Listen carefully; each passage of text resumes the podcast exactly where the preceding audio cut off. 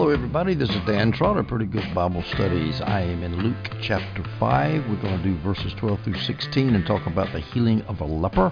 Very big miracle. And then we're going to continue in Luke 5 and talk about the healing of the paralytic lowered through the roof of Peter's house. That's in Luke 5, verses 17 through 26.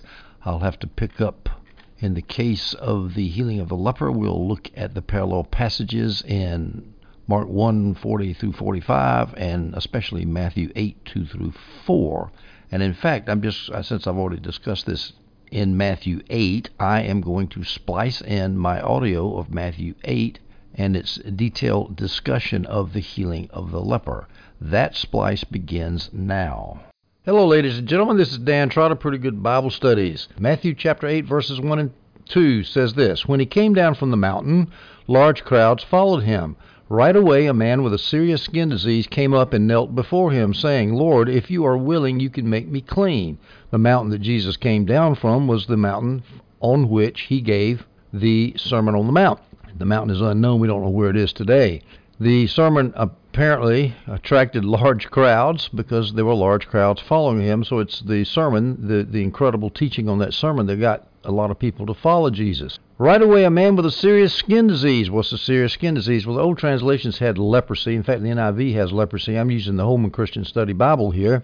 The Greek word was used for various diseases affecting the skin is not necessarily what we call leprosy today, but whatever disease it was, according to Jamieson, Fausset, and, and Brown, it was loathsome, diffusive, and incurable, making it a good symbol for sin. Now, the man knelt, the, the leper, the man with a serious skin disease, he knelt before Jesus. Was he worshiping Jesus as, God? Or was it was he just giving him honor as a human being? This is early in Jesus' ministry now, and the ideas of who the Messiah is are very, very fuzzy. Well, it's not an obvious question.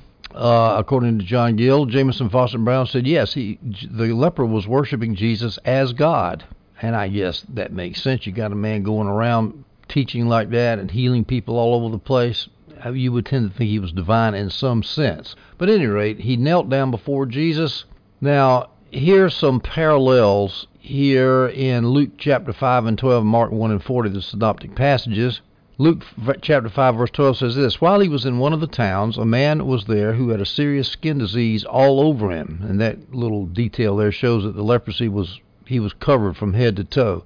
He saw Jesus, fell face down, and begged him, Lord, if you are willing, you can make me clean. There's another little detail. He begged him. Didn't just ask him, he begged him. And Mark 140 says the same thing as Luke 5. Now, the fact that this man came down and begged showed that he had remarkable faith. Jesus hadn't said anything about healing leprosy, as John Gill points out and apparently the man had never seen a healing of leprosy. And in fact, this is the only cure of leprosy recorded by the Synoptic Gospels. Leprosy was an incurable disease. It was an incredible miracle to heal leprosy. The man had never seen it, he had never heard of it, and yet he had enough faith in Jesus to say, You can heal it.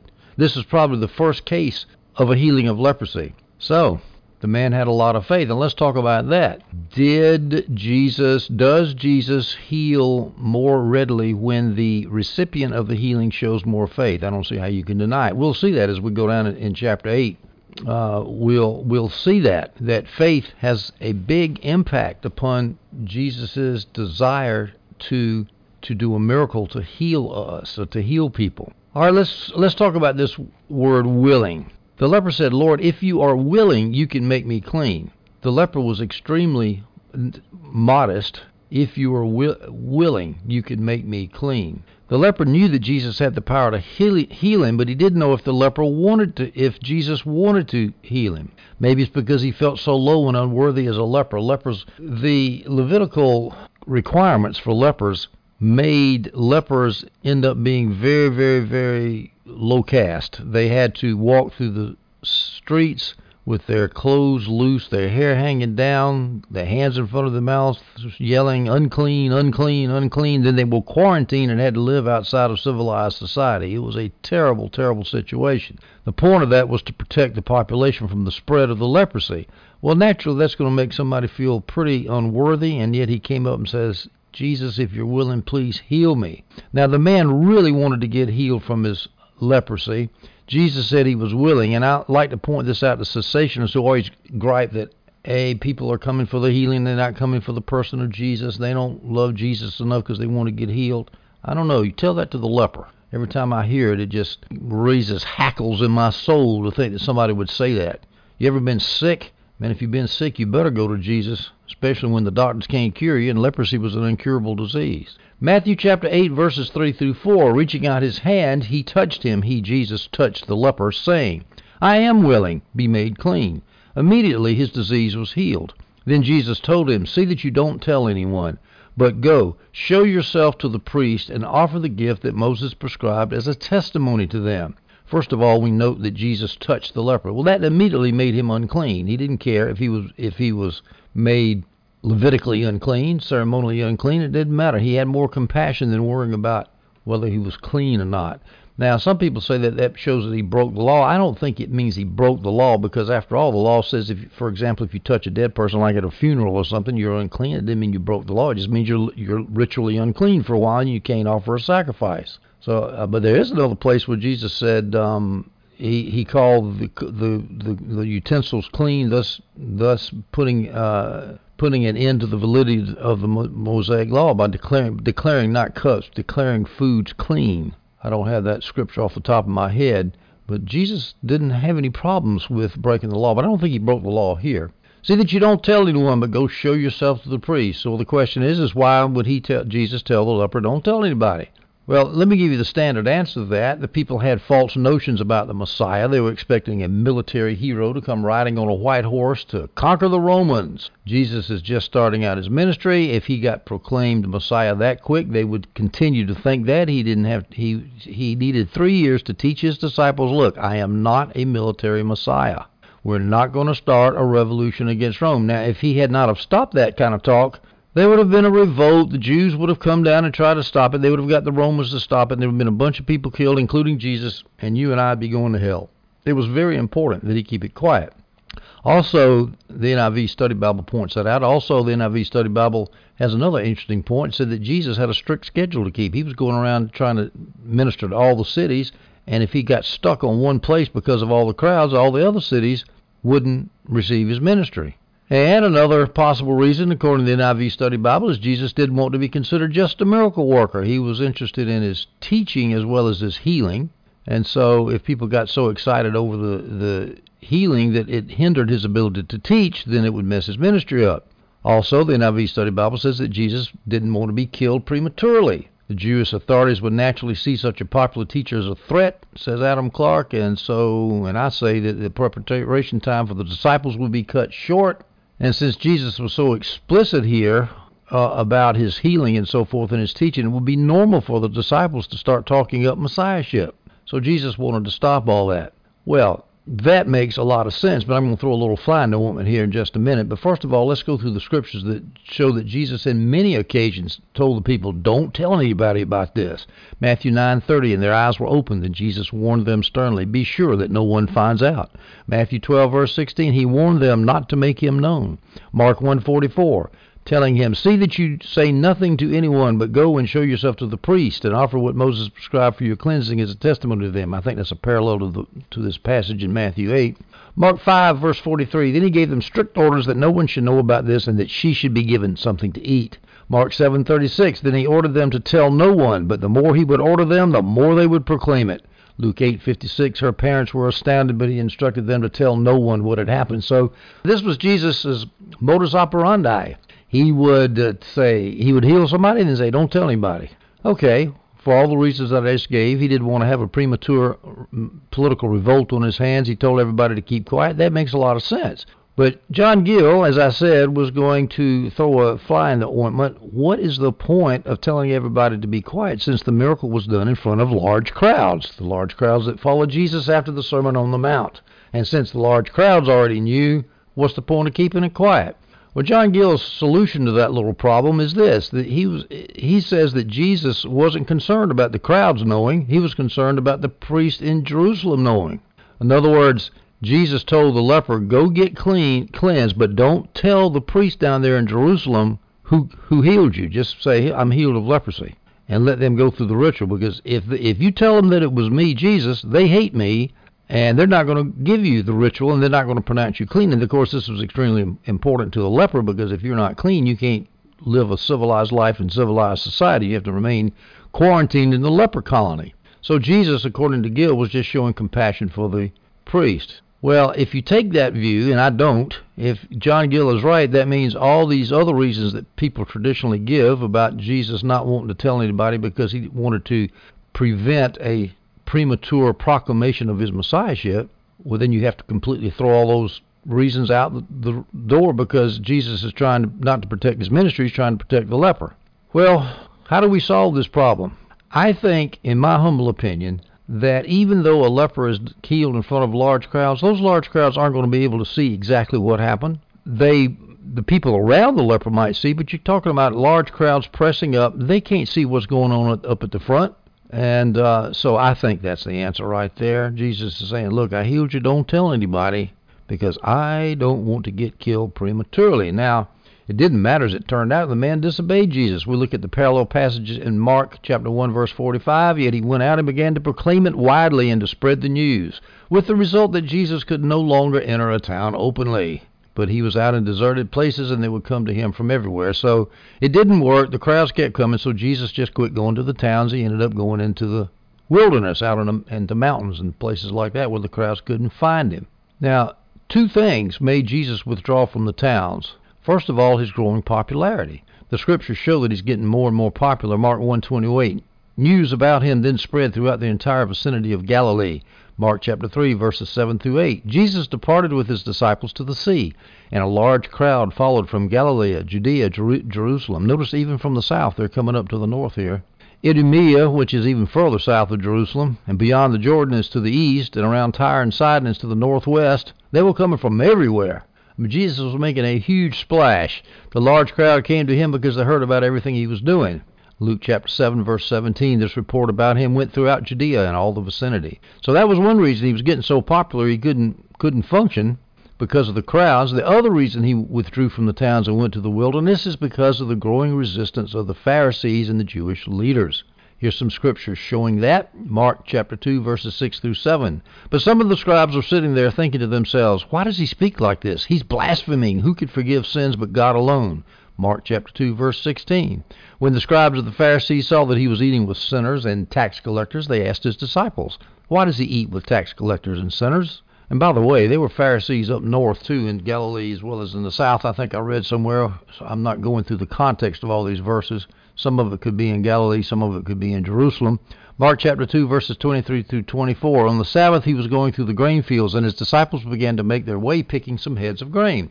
The Pharisees said to him, Look, why are they doing what is not lawful on the Sabbath? Mark chapter 3, verse 2. In order to accuse him, they were watching him closely to see whether he would heal him on the Sabbath. Mark chapter 3, verse 6. Immediately the Pharisees went out and started plotting with the Herodians against him, how they might destroy him. Mark 3, verse 22. The scribes who had come down from Jerusalem said, There's your answer right there. I've told you about people coming from Jerusalem up to Galilee to see what was going on. Here's an example of that. The scribes who had come down from Jerusalem said, He has Beelzebul in him, the Lord of the flies, the devil's devil, and he drives out demons by the ruler of the demons. So Jesus has already got people loving him and hating him, and that's typically what happens when the word of the gospel goes out. People either love it or they hate it. Now, why did this man tell? Well, perhaps he had good intentions. Maybe he wanted to spread the news, this leper, to help Jesus' ministry, or maybe it was just he was so joyful in his heart he wanted to testify to God's goodness he just couldn't keep quiet about it. But he did disobey Jesus. All right, now why did Jesus want the leper to show himself to the priest? Here's five good reasons given by the NIV, given by my NIV study Bible on Luke. On, this is on the parallel passage.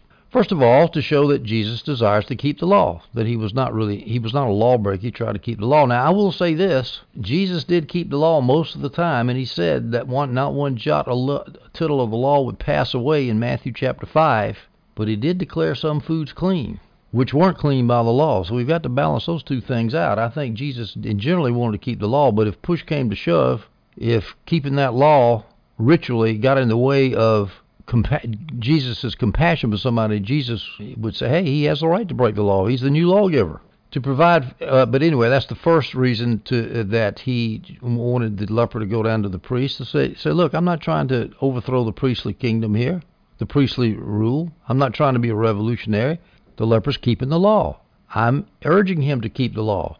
The second reason was to provide further objective proof of the healing, because if the priest went through the ceremony, that they would be saying, "We approve of this healing. We approve that Jesus healed somebody," which of course is against what the Pharisees normally would uh, like to do. Also, the third reason that Jesus told him to go down there, perhaps, was to testify to the authorities of his ministry. Look, I am preaching the gospel of the kingdom. You need to know what's going on. Well, I don't know about that. That seems to cut against the idea of trying to keep it quiet. Fifth reason that my NIV Study Bible suggests is to show that Jesus was divine, to prove to the Jewish rabbis and scribes down there in Jerusalem that Jesus was the Son of God, because only God had the power to heal leprosy, and He healed leprosy. All right, so those, for whatever reasons, uh, the, and these are all speculations, of course, Jesus sent him down there to get to go through the leper, cleansing of leprosy ritual. Now, Jesus did not make a further trial of faith for the man. He didn't need to. The man showed so much faith. You know, sometimes Jesus would do that when the rich young ruler came to him and Jesus looked at him and says, mm, I don't think this guy's ready for prime time. I don't think he's ready to be my disciple. Uh, why don't you give all your stuff away? So he tested him to make sure to see. Of course, the rich young ruler failed the test. But he, he, Jesus didn't need to do that with this leper because he came to him. He was a social outcast. He he bowed down to him and says, "Please, I'm begging you, heal me." He, without having any evidence that Jesus had ever healed an incurable disease like leprosy before.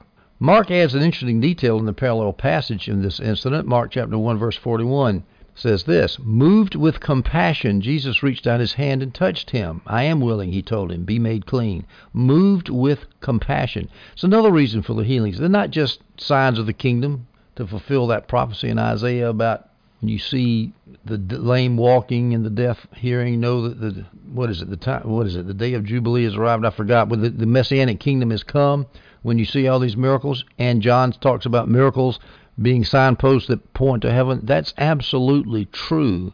But there's another motive that Jesus had for healing people is because he loved them. He loved them. And I really wish these people who talk about all the fake healings and all the fake faith healers, uh, think about, let's say 99% of them are fake. What about the one person that's healed of cancer? or healed of uh, Alzheimer's or some horrible disease, or healed of mental illness. That is something we should be jumping up and down with joy for because it is a compassionate thing to see a sick person heal. That's why we love these stories when people get healed, either in the hospital but by unexplained medical reasons or by miracles or however. We, we love it because we care about people that are sick. Jesus tells the leper to offer the gift, the sacrifice that were involved in this cleansing ritual in Leviticus, Leviticus 14 and 15. where You had to offer doves and pigeons, sometimes a lamb, and that's what he's talking about. And then he told, tells the leper to go in verse 4. It seems the leper wanted to stay with Jesus and keep tagging along, but Jesus says, No, no, no, no, go down to Jerusalem. Just don't tag along with my ministry here. You've got important things to do down there. All right, I'm returning back from my splice of Matthew 8, verses 2 through 4, the healing of the leper. We've so now covered Luke 5, 12 through 16. We'll now take up Luke 5, 17 through 26, the healing of the paralytic lowered through the roof of Peter's house. Now that's covered in detail in Matthew 9, 1 through 8, so I will splice in my discussion there of Matthew 9, 1 through 8, and that splice begins now.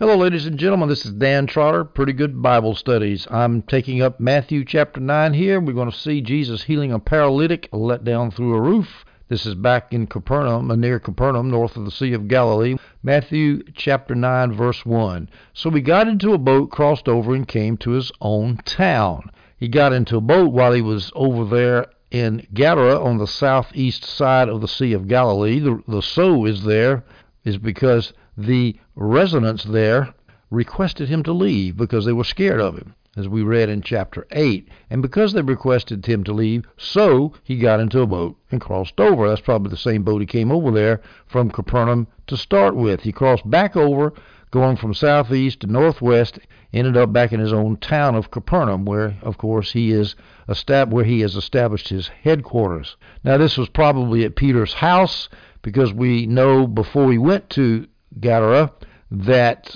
in Mark chapter 1 verse 21 says then they went into Capernaum and right away he entered the synagogue on the Sabbath and they began to teach. 8 verses later in Mark chapter 1 as soon as they left the synagogue he went into Simon and Andrew's house with James and John. So Simon and Andrew living there with Simon's wife and mother and that's where Jesus was living too. So there's our background as we go to verse 2, Matthew 9, verse 2. Just then some men brought to him a paralytic lying on a mat. Seeing their faith, Jesus told the paralytic, Have courage, son, your sins are forgiven. Now, this verse says some men, Mark, who is great at adding details, Mark chapter 2, verse 3 says, Then they came to him bringing a paralytic carried by four men. So we got four men carrying this paralytic lying on a mat. And we know, too, that through the parallels that they cut open a, uh, something in the roof and dropped him down in the front of the crowd in front of Jesus through the roof. Now Jesus saw their faith. Who's the there? He saw the faith not only the paralytic but also the people who were carrying the paralytic because they went to a lot of trouble to get this paralytic in, front of Jesus' attention. Now Jesus said he saw their faith. This is another example of where Jesus positively responds to others' faith in him, like the centurion with the sick slave. Such faith I've never seen in Israel. There is a question. There is a connection. There is no question that there is a connection between one's faith and Jesus' actions.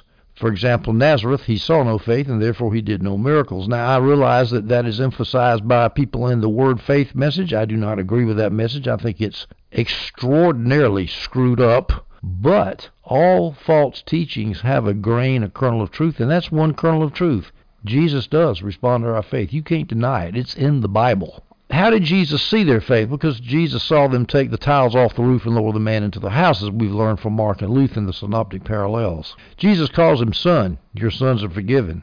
In Luke 5:20, Jesus calls him friend. Your sins are forgiven. This is just a friendly appellation. We do this in English. We say son.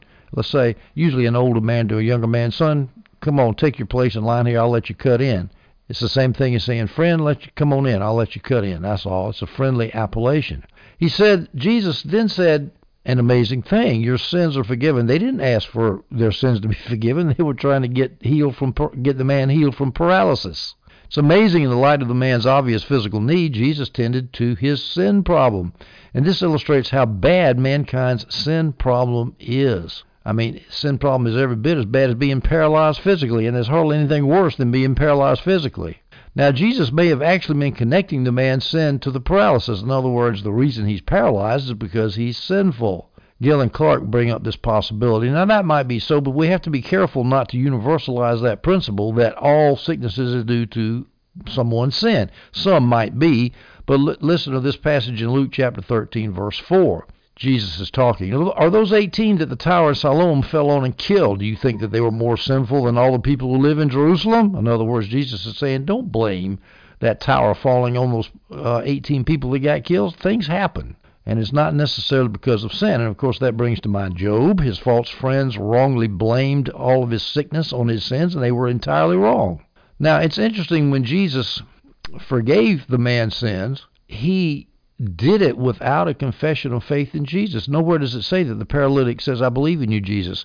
Well, I suppose that the act of tearing up the roof and dropping the man down there and the man obviously wanting to get to Jesus, that was faith enough. That was confession enough. I believe you, Jesus. If you, eh, I guess he figured if he believed that he could heal him of paralysis, he could heal him of his sins too. Now, verse 3. At this, that means when Jesus said, I forgive you of your sins, Mr. Paralytic, at this, some of the scribes said among themselves, He's blaspheming. What does blaspheming mean? Clarke gives a definition of to speak impiously of his nature or attributes or works. It just means to say nasty things about God, which is about one of the worst things that someone can do.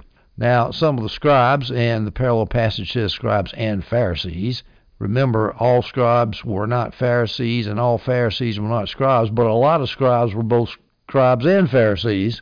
They were the ones that were responsible for copying scriptural text and for passing the traditions along, and so they got to be learned and pedantic and arrogant and they were the preservers of the Jewish faith. And they said among themselves, not to Jesus directly, but among themselves, he's blaspheming. Why? Because he said that he had the power to forgive sins. Now, the punishment for blasphemy was death, so this was a serious charge.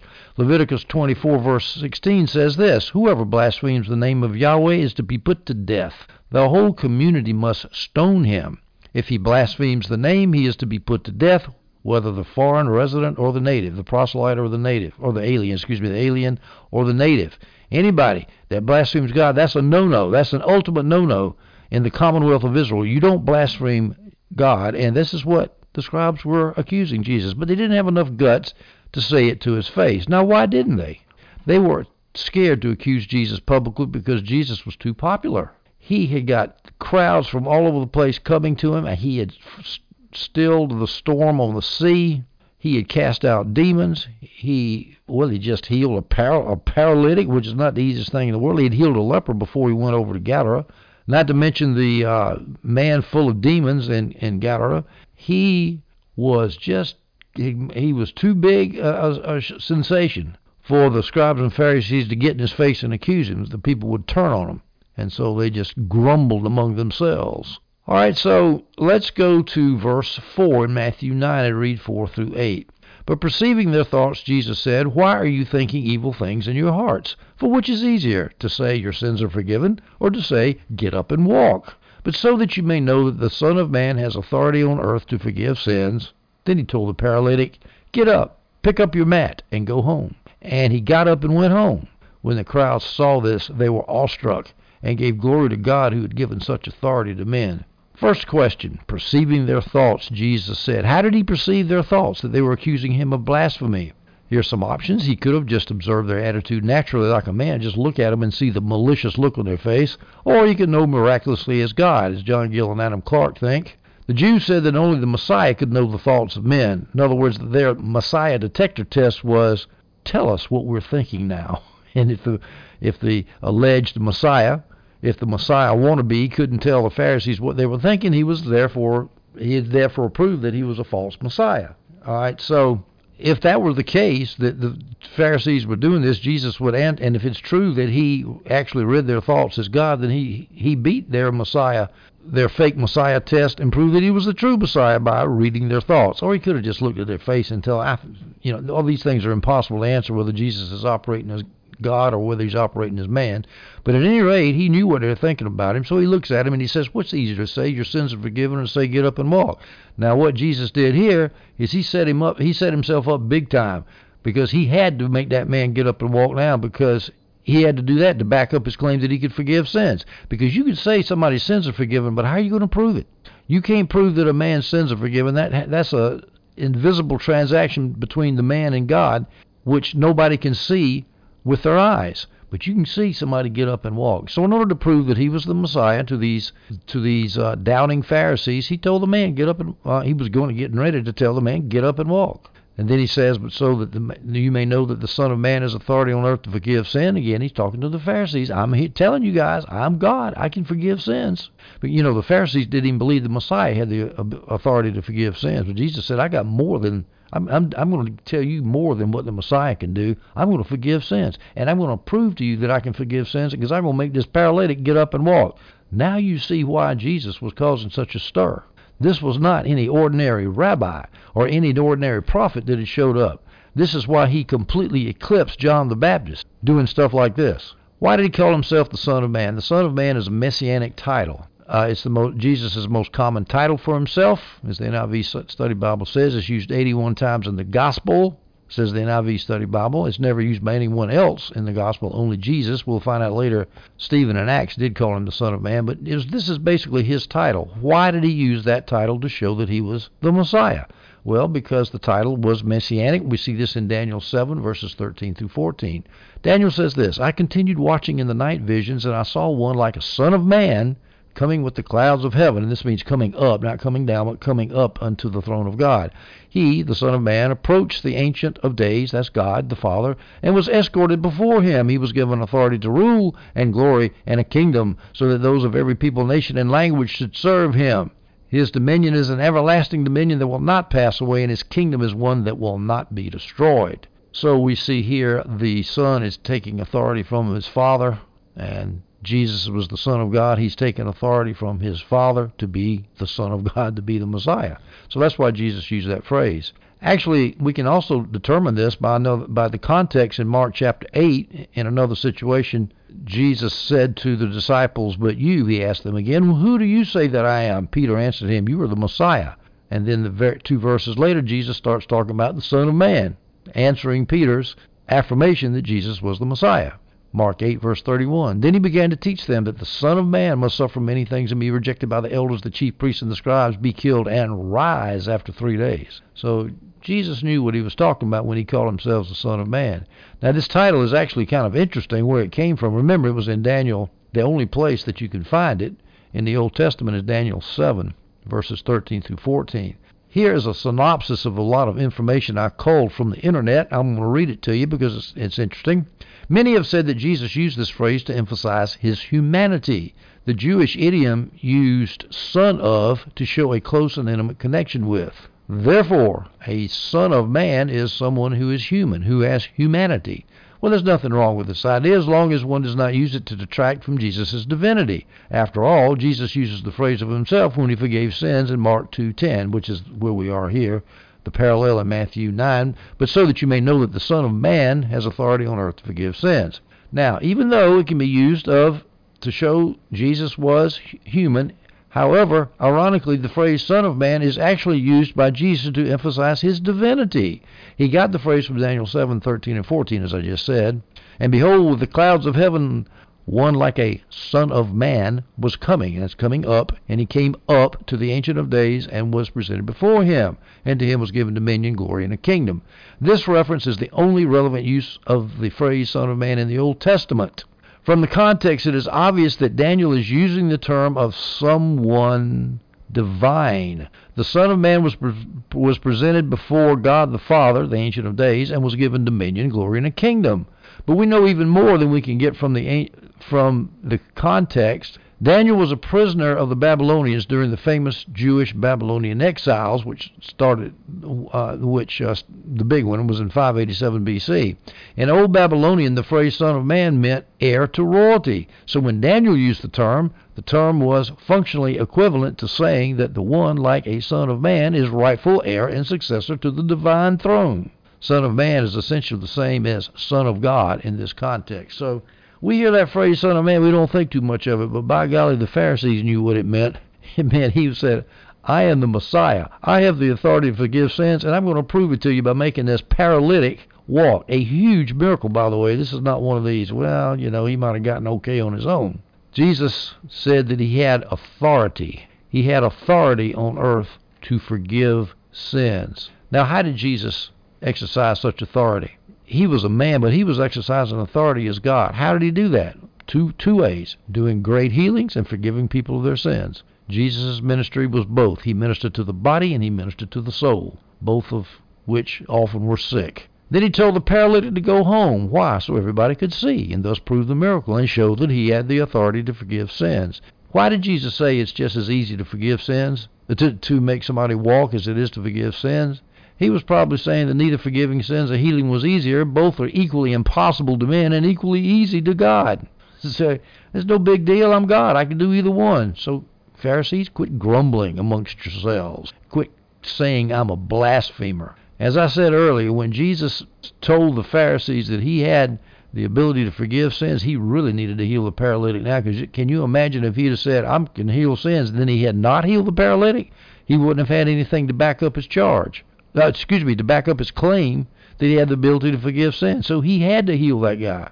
He put himself in sort of a tough spot, but not for him because he was God. He healed the man. Why did he say to pick up your mat and walk? Well, because when the man picks up his walk, paralytics don't pick up their mats and walk. It would show that he was completely cured, and it, there would be no question about it from an evidentiary standpoint. And by the way, Jesus was careful many times to show that his healings to prove to the onlookers that his healings were real, that people could see them or there was testimony about them. And that's something that a lot of time charismatics today or Pentecostals today are very careless about.